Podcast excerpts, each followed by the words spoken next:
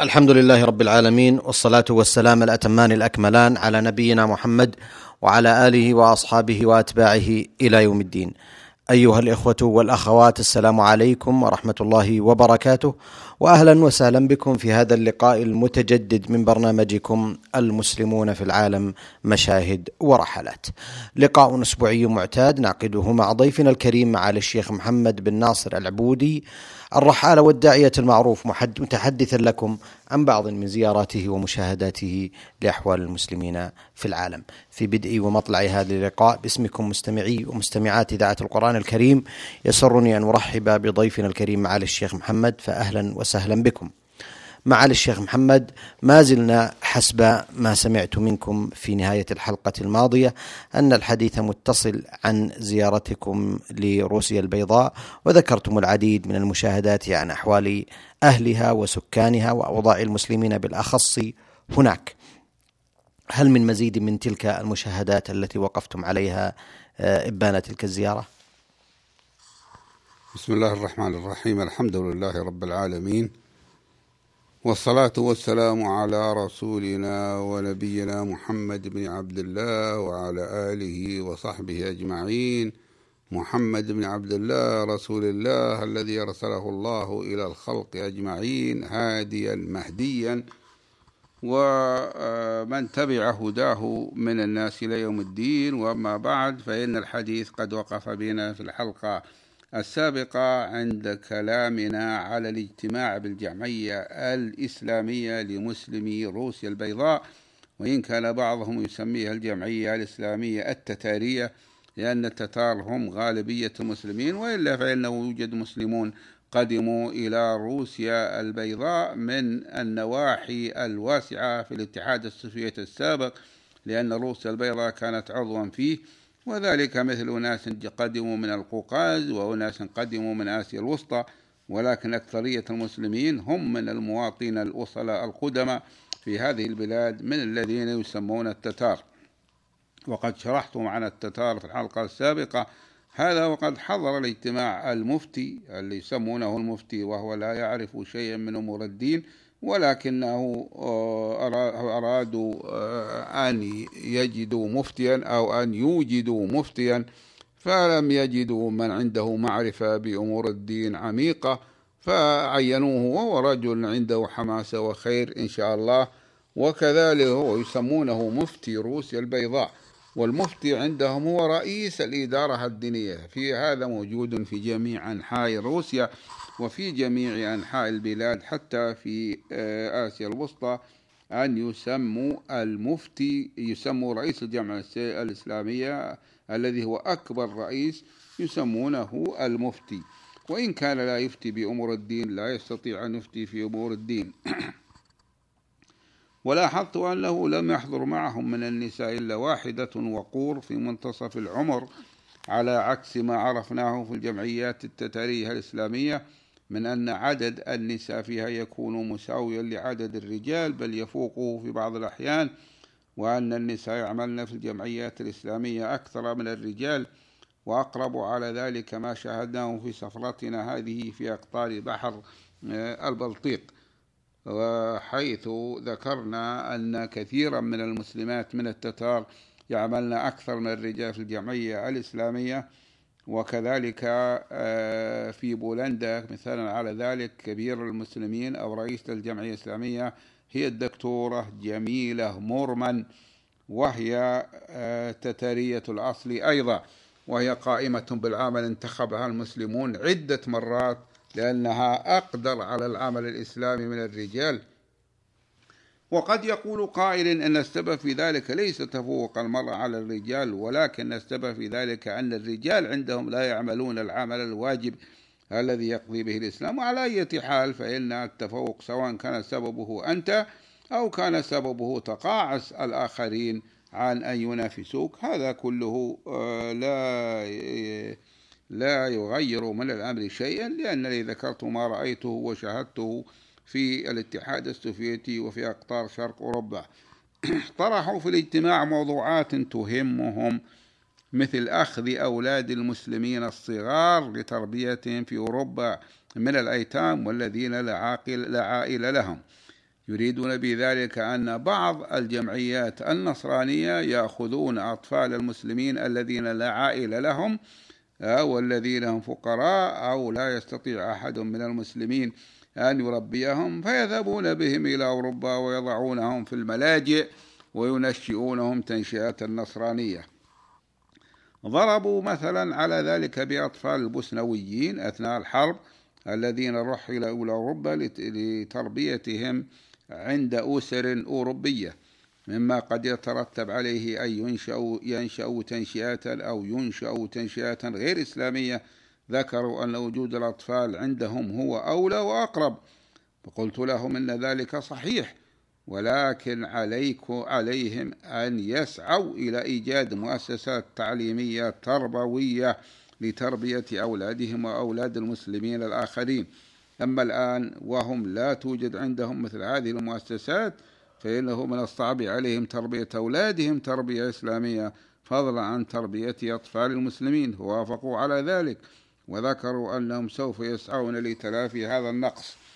كما طرحوا موضوعا مهما وهو أن يعملوا على إيجاد مورد مالي لتمويل العمل الإسلامي في البلاد مثل الشركات والأموال التي ترد إليهم من البلدان الإسلامية التي توجد فيها رساميل متوفرة. فقلت إن هذا جيد ويمكن لنا أن نتوسط لدى التجار ورجال الأعمال الاقتصادية لهذا الغرض. ونحن مستعدون أن نقدمكم إليهم ولكن الأمر يقتضي منكم أن تدرسوا كيفية إنفاذ المشروعات الاقتصادية التي تريدون التعاون معهم على القيام بها واستغلال ما يرد منها من أرباح في العمل الإسلامي.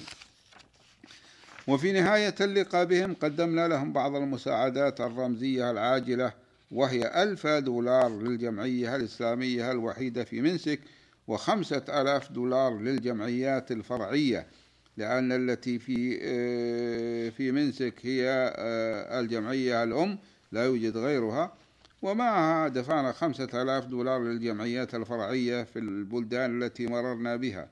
كما ذكرنا لهم أننا سوف ندفع مبلغا آخر للمساعدة على بناء الجامع بعد أن نرى الأرض المعدة لبنائه ونشاهد المخططات والخرائط اللازمة لذلك.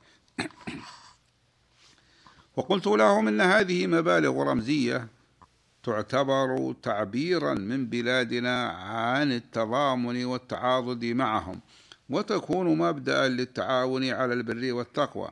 نرجو أن تنمو وتزيد في المستقبل. وعليهم أن يكتبوا للمملكة العربية السعودية في كل أمر يهمهم من أمور دينهم. ونحن سوف ندرس ما يكتبونه ونخبرهم بالنتيجة. ثم ذهبنا معهم إلى أرض المسجد الجامع. وكنت أقول إلى المس... وكدت أقول إلى المسجد الجامع.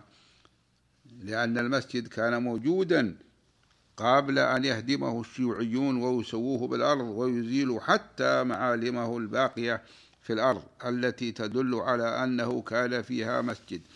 ذهبنا إليه مع الإخوة الكرام في سيارتي أجرة اثنتين لأن تملك أجرة في بلاد الشيوعية أو بعد الشيوعية بقليل صعب جدا. وذلك لأن تملك سيارة صعب جدا. وذلك في الساعة الواحدة ونصف ظهرا. كان المطر ينزل رذاذا والريح تهب باردة مع أننا لا نزال في شهر سبتمبر الذي هو من أشهر من أشهر الخريف بل هو أقربها إلى فصل الصيف. وكان الجو في الصباح أدفأ مما هو عليه الآن ربما بسبب ريح باردة. وقد قالوا لنا إن جوهم لا تؤمن بوادره فهو متقلب سريع التميز وسريع التغيير. مع أن الطابع الغالب عليه هو البرد في أغلب في أكثر الأحيان. انطلقنا معهم إلى أرض المسجد مع ضواح في من ضواحي مدينة منسك خضر منسقة. مما جعلني أذكر هنا ما يقال في أمثالها من أنها بستان فيه مدينة وليست مدينة فيها خضرة. وكل شيء هنا من الشوارع والميادين والحدائق واسع أو يتسم بالسعة ووسائل النقل العام متوافرة وجيدة وإن كنا لم نركب فيها. أما سيارات الأجرة فإنها موجودة ومتوافرة غير أنها مرتفعة الأسعار بالنسبة إلى دخولهم المتدنية. وصلنا أرض المسجد فلم أرها تفترق عن غيرها من هذه الجنان الخضر الكثيرة بشيء. إذ هي أشبه بحديقة ذات أرض خضراء سندسية فيها بعض الأنهاء أشجار غير العالية فيها بعض الأشجار غير العالية. وأنا لا أصدق بأنها هي أرض المسجد لأن لا نرى أثرا لمسجد كان فيها. لا سيما بعد ما سمعت منهم من أنها كانت فيها أبنية تخص المسلمين في القديم. هدمها الشيوعيون وتبين أن الشيوعيين قد أزالوا معالمها كلها. حتى لم يبق فيها أي معلم يدل على أنها كانت فيها أبنية أو منشآت في السابق. حتى مخلفات الأبنية لم يبق منها شيء. وما قد يكون قد بقي بها من أساس من أساسات غطته الأعشاب الخضر الملتفة. ذكروا أن هذه الأرض التي يخيل لمن يراها أنها لم تكن فيها عمارة من قبل كان فيها المسجد الجامع. وكان فيها غير بعيد منه مقابر من مقابر المسلمين. أزالها الشيوعيون في عام 1950 بالجرافات. ثم أزالوا شواهد القبور بعد أن جمعوها ولا يدري المسلمون أين وضعها الشيوعيون وإنما عملوا ذلك حتى يمحوا معالمها بحيث لم يبق لها أثر آه الآن آه أبدا. وتقع أرض المسجد في غرب مدينة منسك آه القديمة. في حي يسمى فرونز فرونسكي. هذا الاسم فرونسكي يذكرنا بمأساة أخرى. إذا الحي منسوب إلى فروزنة وهو قائد روسي أمعن في قتال المسلمين في آسيا الوسطى وبخاصة في منطقة القرغيز التي تسمى الآن جمهورية قرغيزستان. لذلك أسمى الروس عاصمة آه، قرغيزستان على اسمه فروزنة وبعضهم يقول أفرزني وبقي هذا الاسم للمدينة المسلمة التي هي عاصمة قرغيزستان الآن سنوات طوال حتى عاد إليها اسمها العريق بشكك بعد الاستقلال ولا يزال. بسط الإخوة أمامنا الخريطة التي وضعوها لإعادة بناء المسجد وإنشاء مدرسة إسلامية بجانبه وذلك تحت ظلال إحدى الأشجار. ومن حسن الحظ أن المطر كاد يقف مما مكننا من تأمل المخططات الخاصة بالمسجد. كان أول ما أخبرتهم به أننا لن نساعد على بناء المسجد إذا كان يقع في مقبرة. فنفوا ذلك وذكروا أن المسجد كان منفصلا عن المقبرة. وأنها كانت إلى الخلف منه فلا توجد في قبلته قبور. وقد تأكدنا من ذلك إذ بنوا المسجد على حافة الأرض مما يلي الشارع. وأقصد بنوا أي وضعوا وإلا هم لم ينفذوه. مما يلي الشارع إضافة إلى أن القبور قد أزيلت منذ أكثر من أربعين سنة وعفى أثرها كما تقدم. وتبلغ مساحة الأرض المحطط المخططة للمسجد هكتارا واحدا وتقع على ثلاثة شوارع من هذا الحي الجيد. وقد عادتها الحكومة حكومة روسيا البيضاء إلى المسلمين بدون مقابل لأنها كانت ملك لهم مسجلا في دوائر الحكومة قبل أن يصادرها الشيوعيون منهم. وقد شجعناهم على المضي في هذا المشروع العظيم وأن يكون لهم شرف إعادة المسجد؟ وتأسيس مدرسة إسلامية أو على الأقل تأسيس فصول دراسية لتعليم أبناء المسلمين مبادئ دينهم الحنيف في أول الأمر. إلى أن تتوفر الشروط لافتتاح المدرسة الإسلامية التي شرحنا لهم فكرتها وهي أن تكون مدرسة تدرس معظم المنهج الحكومي إلى جانب المواد الإسلامية والتربية الدينية. وأعطيتهم خمسة آلاف دولار أمريكية مساعدة من بلادنا مساعدة مبدئية على إعادة بناء المسجد. وقلت هذه لتكاليف المخططات وبعد ذلك إن شاء الله سننظر في بناء المسجد كلية. وقلت لهم إنها بمثابة المقدمة لهذا المشروع المهم. وإذا أنفقوها مع ما يتيسر لهم جمعه من المال إن استطاعوا شيئا فليكتبوا لنا وسوف نساعدهم بإذن الله بمبالغ إضافية سواء منا أو مما نحصله لهم من الخير. بعد أن نتأكد بأن العمل في بناء الجامع وملحقاته يسير على الوجه المطلوب.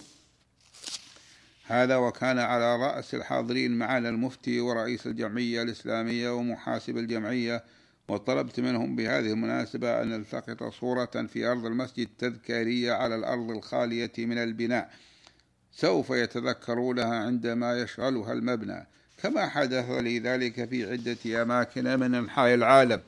فكان المسلمون قد أروني أراضي أو مساحات يريدون أن يبنوا المسجد عليها فكنت آخذ لها صورة تذكارية معهم ثم إذا عدت بعد سنة أو سنتين أو ما يقرب من ذلك وجدت المسجد قد نهض بنيانه حتى كاد ينتهي آه، ارتفاعا. وهذا شيء جربناه ولله الحمد. وقلت لهم إن آه، إن إنني جربت ذلك في أماكن عديدة من أنحاء العالم. كان الإخوة متخوفين من أن لا يستطيعوا المضي في المشروع لضخامته وعجزهم عن جمع المال من المسلمين لفقرهم أي لفقر المسلمين ولضيق ذات اليد عند معظمهم في هذه المرحلة بل عندهم كلهم لأن البلاد نفسها اقتصادها كالمريض الذي خرج من مرض الشيوعية ولم يعد إلى عافية العافية الحرة أي عافية الاقتصاد الحر. كالاقتصاد الذي يوجد عندنا وفي أوروبا الغربية آه، قريب منه لولا الربا الذي يدخل اقتصاد أوروبا الغربية. وقلت لهم إن, آه، إن إنكم إن شاء الله إذا بلغتم مرحلة السوق الحر آه، فإنهم لا يجوز أن ييأسوا من روح الله بل يجب أن يخافوا لأن الله سبحانه وتعالى سيسر أمرهم إلا إذا تقاعسوا عن ذلك. قال تعالى ومن يتق الله يجعل له مخرجا ويرزقه من حيث لا يحتسب. وقال تعالى ومن يتق الله يجعل له من أمره يسرا. وقد جربنا في عشرات المرات لم نقل في مئات المرات أن إخوانا لنا مسلمين مثلهم خافوا من عدم استطاعتهم بناء مسجدهم. ولكنهم ما أن بدأوا العمل فيه حتى يسر الله لهم من أسهم في النفقة بما لم يكونوا يقدرونه بل لم يكن يدور في خلدهم. وتذكرت وأنا أشاهد أرض المسجد خالية من المسجد ومن آثاره بعض الأخبار التي كان يروجها القصاص عن خروج يأجوج ومأجوج في آخر الزمان. أنهم لكثرتهم يمرون على نهر من الأنهار فيشربون ماءه كله حتى لا يبقى منه في مجراه شيء. فيأتي بعدهم قوم يسألون عن ذلك النهر فيقال لهم كان هنا مرة نهر. ونحن الآن قلنا هذه المقالة مع الأسف الشديد كان هنا مرة مسجد ولكن إجراء النهر صعب. وأما بناء المسجد فهو سهل إذا يسر الله سبحانه وتعالى للأخوة المسلمين سواء بلادنا وغيرهم التعاون والعزم على بنائه. وذلك لكون المسلمين أخذون إلى مكان كان فيه مسجد آخر قديم أيضا هدمه الشيوعيون وعفوا آثاره حتى لم يبقى منها من آثاره شيء. وحتى الشارع الذي كان عليه المسجد قد أزالوه. على أقصد المسجد الآخر على الجامع وأزالوا أثاره. فذهب اسمه الذي يدل على أنه كان لقوم من المسلمين واسمه كان شارع التتار. وكلمة التتار في هذه البلاد مرادفة لكلمة المسلمين. ولكن الشيوعيين هم الذين أزالوا المسجدين. وأما أهل البلاد فإنهم غير متعصبين ضد المسلمين. وإنما يعتبرونهم مواطنين صالحين وقد وقفنا على مكان المسجد الآخر الذي لم يبقى منه شيء ولا علامة من العلامات فقد أزيل مع الحي الذي يقع فيه. وشق بجانبه شارع عريض اسمه الآن شارع مائير روفا وهو شيوعي كان يشغل وظيفة سكرتير الحزب الشيوعي في روسيا البيضاء ومات في حادث مروري. كانت إزالة المسجد وشارع التتار الذي كان يقع عليه في عام 1962 يعني ليست قديمة. وقام الشيوعيون فندقا كبيرا ومطعما على جزء من أرضه واسم الفندق آه، يوبلينا. ولم يبق للمسلمين شيء يطالبون به حتى الأرض لأنها شغلت بالمبنيين المذكورين وبرصيف واسع أمامهما. وقد سألتهم عما إذا كان المسلمون قد أبدوا معارضتهم لهدم المسجد وما حوله وإلغاء الشارع الذي يحمل اسمهم شارع التتار فأجابوا بأنهم لم يفعلوا ذلك خوفا من الشيوعيين لأن العهد في ذلك الوقت عهد إرهاب شيوعي أقل ما فيه من العقوبات القتل والتشهير. فقلت لهم إنكم يمكنكم الآن وقد أزال الله عنكم الشيوعية ورجسها ومحى طغاتها أن تطالبوا الحكومة بالتعويض عن هذه المؤسسات. كما يفعل الآن إخوانكم من المسلمين التتار في مدينة فينولس اللتوانية أي عاصمة لتوانيا فذكروا أن هذا ممكن ولكنهم الآن على حالة من الضعف المادي وقلة, وقلة الأنصار. تجعلهم لا يفكرون إلا في كيفية بناء المسجد الجامع الذي بقيت أرضه دون أن يشغلها شاغل. واستعادوها كاملة من الحكومة. والواقع أن هؤلاء الإخوة يحتاجون إلى عمل يرفع من معنوياتهم كأن يوجد متبرعون يتكفلون بإعادة بناء مسجدهم ويتحدثون إليهم عن التضامن معهم. وقد أخبرونا كما أخبرنا الأخ السوداني عمار البحر أن حديثنا إليهم كان له أثر طيب في نفوسهم. أخبرونا بعد ذلك وأنه أول حديث من مسؤول في مؤسسة إسلامية عالمية يشعرهم بالأخوة الإسلامية ويعرض عليهم التعاون المخلص في ذلك. والتعاون الذي عرضناه عليهم لم نطلب منهم فيه أن يقدموا مالا أو غيره من الأمور المادية وإنما طلبنا منهم أن يقدموا العمل الذي ينفعهم في دينهم. أما التعاون المالي فإنهم أعجز عنه في هذه المرحلة وهم معذورون بسبب عجزهم الذي نعرفه كان المطر يتساقط رذاذا والريح تهب باردة تصفع الوجوه وتقبض الأيدي. والإخوة الكرام لم يبالوا بذلك لكونهم قد تعودوا عليه. وقالوا وهم يحدثوننا عن هذا المسجد الذي كان اسمه مسجد منسك. الذي هو يعني المسجد الجامع. إنه بني آخر مرة في عام 1902 وإنه كان موجودا قبل ذلك منذ القرن السادس عشر. يعني ربما كان من عهد الدولة الإسلامية في تلك المنطقة التي كان اسمها ألتون أوردو. وفي نهاية هذه المشاهد المحزنة التي شهدنا فيها مصارع مؤسسات إسلامية من بينها مسجدان. ودعنا الإخوة الذين أبدوا شكرهم وامتنانهم لهذه العناية بأمورهم. وللتبرع الذي قدمناه لهم وذكروا أنه أول تبرع يأتي إليهم من خارج بلادهم. ذهبنا مباشرة بعد ذلك إلى مطعم جي اسمه بر برنينا كان أهم مظهر فيه هو تقليد الغربيين بمعنى أهل أوروبا الغربية بعد أن سقطت الشيوعية. إذ تقلصت الصحون والأطباق حتى صار الحساء الذي هو الشربة يقدم فيما يشبه الفنجال الكبير وفي الحساء جبن كما يصنع الفرنسيون وسلطة خضراء معتادة وفطر وسمك. الفطر هو الذي يسمى المشروم عندهم. ونحن نأكل السمك تحرجا من أكل اللحم في هذه البلاد التي يعرف الجميع أن الجزائريين فيها لا يذكون الحيوان تذكية شرعية ومع السمك البطاطس الموجود بكثرة في بلادهم.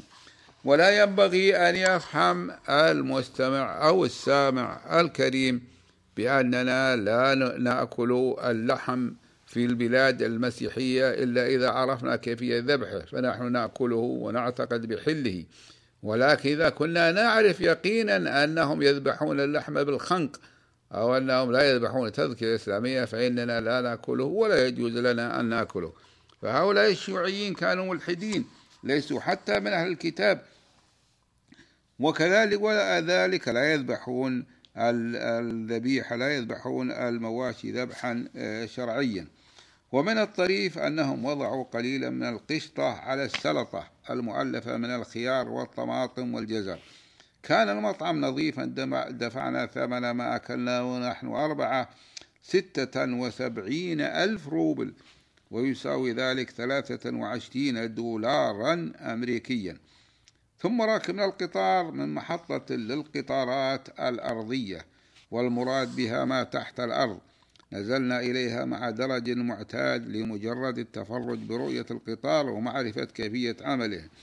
ولكي نركب القطار إلى جهة سوق مشهور في البلاد فكان النزول إليه مع درج ينزل إلى باطن الأرض. وعليك أن تشتري بطاقة صغيرة على هيئة تذكرة فتضعها في مكانها من المدخل إلى حيث القطارات. يعني تدخلها في مكانها فيفتح لك. وإذا لم تدخلها فإن بابا حديديا قصيرا مكونا من عدة قضبان من الحديد لا يزيد ارتفاعه على متر سيضربك ويمنعك من الدخول. وهذا العجيب أن يضربك لأنه هو إذا عاندته دخل وعاد إليك بقوة وأثر فيك وذلك بطريقة آلية. ثم نزلنا مع درجة كهربائية حيث وجدنا في نهايتها موقف القطار الكهربائي الذي يحلو لبعض الناس أن يسميه المترو. والقطار حسن والقطار خشن المظهر سريع الحركة. ما لبثنا بعد أن سار حتى وقف فنزلنا وصعدنا إلى ظهر الأرض. مع درج معتاد غير أنه واسع معتنى به. ومن الطريف أننا رأينا امرأة تبيع قططا صغيرة تنتهز فرصة وجود زحام من الناس من الخارجين من المحطة وهي تطلب ثلاثة عشر ألف روبل أي أربعة دولارات أمريكية للقطة الواحدة. وهذا رخيص ولكنها ربما كانت لم تتعب عليها في التربية وإنما أخذتها من أناس آخرين.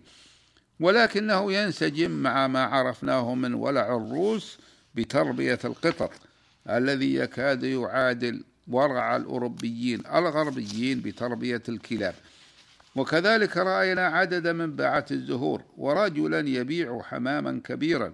ذكروا أن من يصطادها من أجل أكلها يعاقب عندهم قانونا.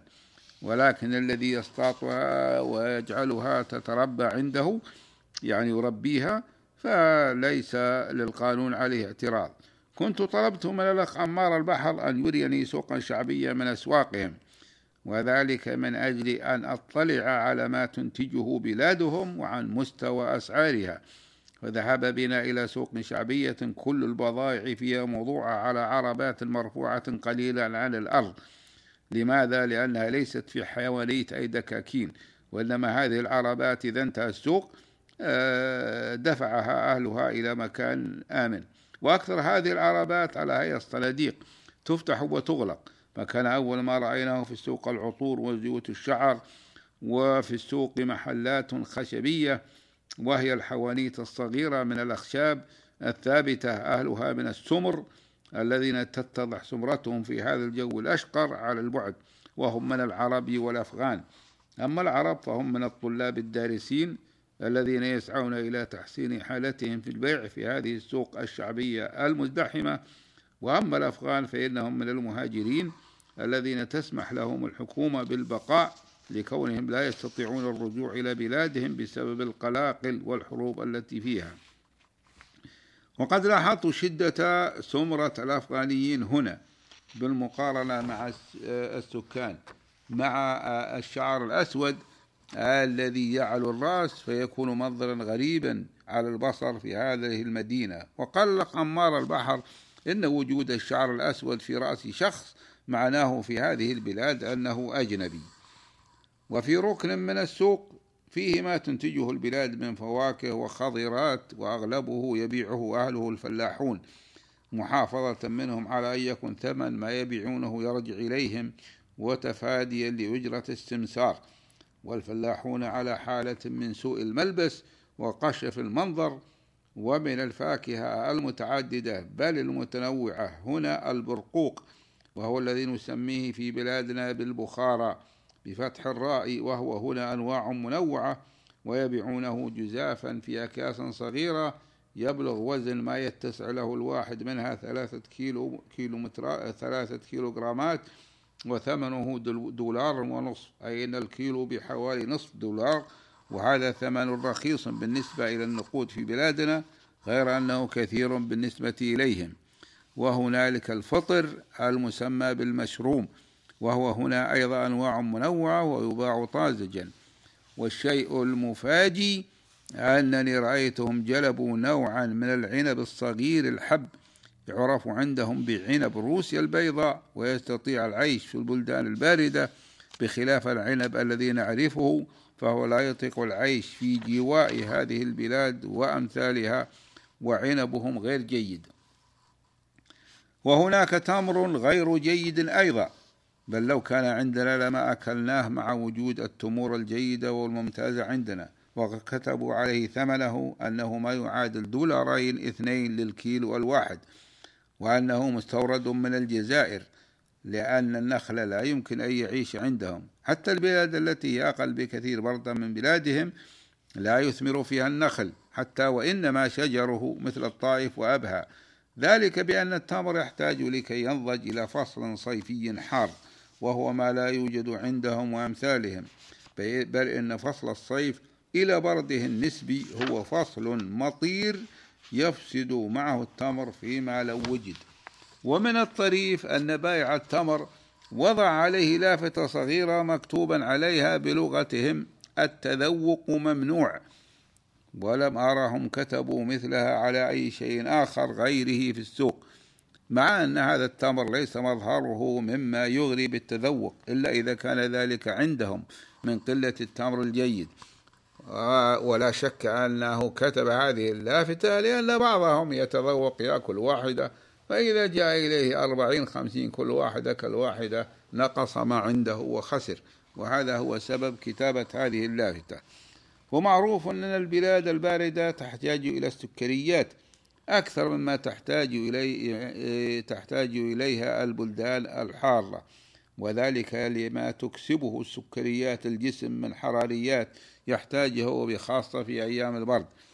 وغير بعيد من هذا التمر المستورد من الجزائر يوجد موز.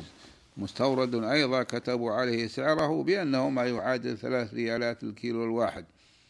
وأكثر ما رأيت في السوق من الناتج الزراعي البطاطس فهو كثير حتى إنني رأيت سيارة شحن قد نثروا في البطاطس نثرا وليس في أكياس وعليها رجلان وميزان ويبيعان الكيلو الواحد منها بريال إلا ربع وهو بطاطس من المحصول الجيد.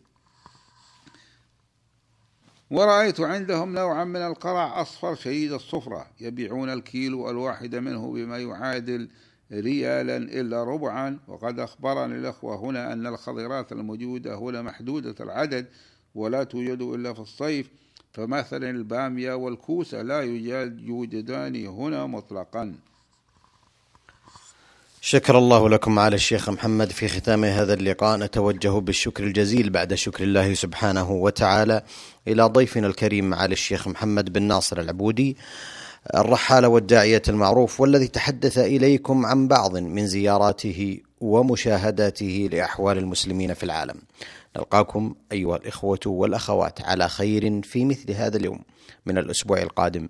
وهذه تحية من محدثكم محمد بن عبد الله مشوح. السلام عليكم ورحمة الله وبركاته.